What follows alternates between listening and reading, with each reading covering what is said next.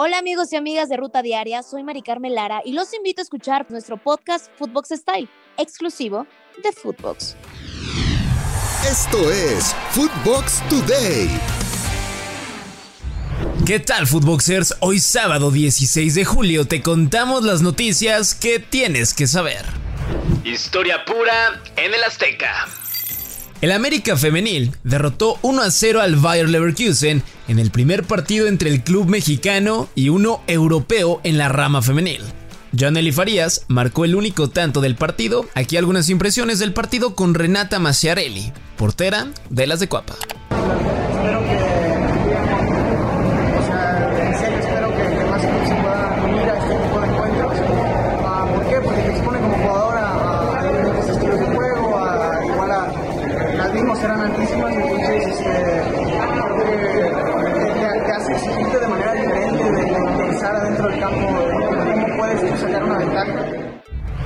La Liga MX no para.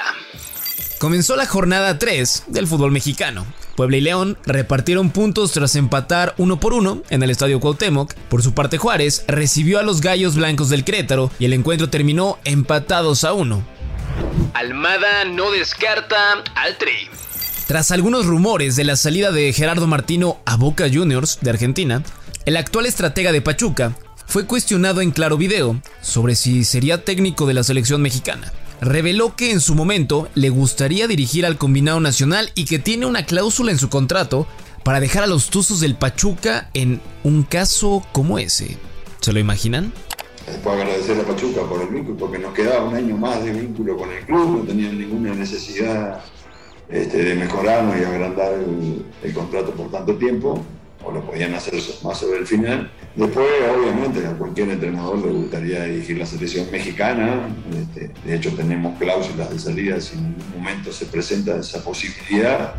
Chivas ya tendría nueve. El cuadro de los Tuzos ya le notificó a Chivas la decisión de que las Chofis López, el canterano rojiblanco, aceptó la oferta de los Tuzos y con eso Santiago Ormeño ya podría ser inscrito en Verde Valle. Hay que esperar estos días cómo evoluciona el futuro de la delantera de Chivas. Debut en espera. Vladimir Loroña, el reciente fichaje de Tigres, dio positivo a COVID-19 lamentablemente, tras sus primeros días con el equipo. Entonces, su presentación oficial con los del norte tendrá que esperar. AEK Atenas a la mexicana. El equipo griego, el AEK de Atenas, hizo oficial en redes sociales la incorporación de Orbelín Pineda. Lo mismo hizo el Celta de Vigo, que se iba a ir del equipo. El jugador mexicano llega a préstamo por un año y va a tratar de ganarse un lugar de cara a la siguiente Copa del Mundo con el Trip. Esperemos que Orbelín ahora sí cuente con minutos. Escuchemos las palabras de Orbelín a su llegada. La verdad muy emocionado, muy contento, eh, tener una gran oportunidad poderme mostrar mi familia que sí puedo luchar por los sueños y bueno, ahora estamos haciendo el sacrificio para estar de este lado y, bueno, dejar una buena espina y, y, dar lo mejor del Orbelín siempre, ¿no? Edson con titularidad. El Machín volvió a la actividad con el equipo del Ajax y nuevamente fue titular en un duelo amistoso que tuvieron ante el equipo del CAS Open de la Liga de Bélgica. El partido concluyó con un empate 1 a 1. ¿Tendrá otra temporada redonda Edson Álvarez en la Eredivisie? Nuevo Red Devil. El jugador danés Christian Eriksen se convirtió en jugador del Manchester United, aunque usted no lo crea. Llega procedente del Brentford los Diablos contrataron al mediocampista por tres temporadas y es el segundo fichaje de la era Ten Hag, tras la llegada de Tyrell Malasia. Nueva figura para la MLS.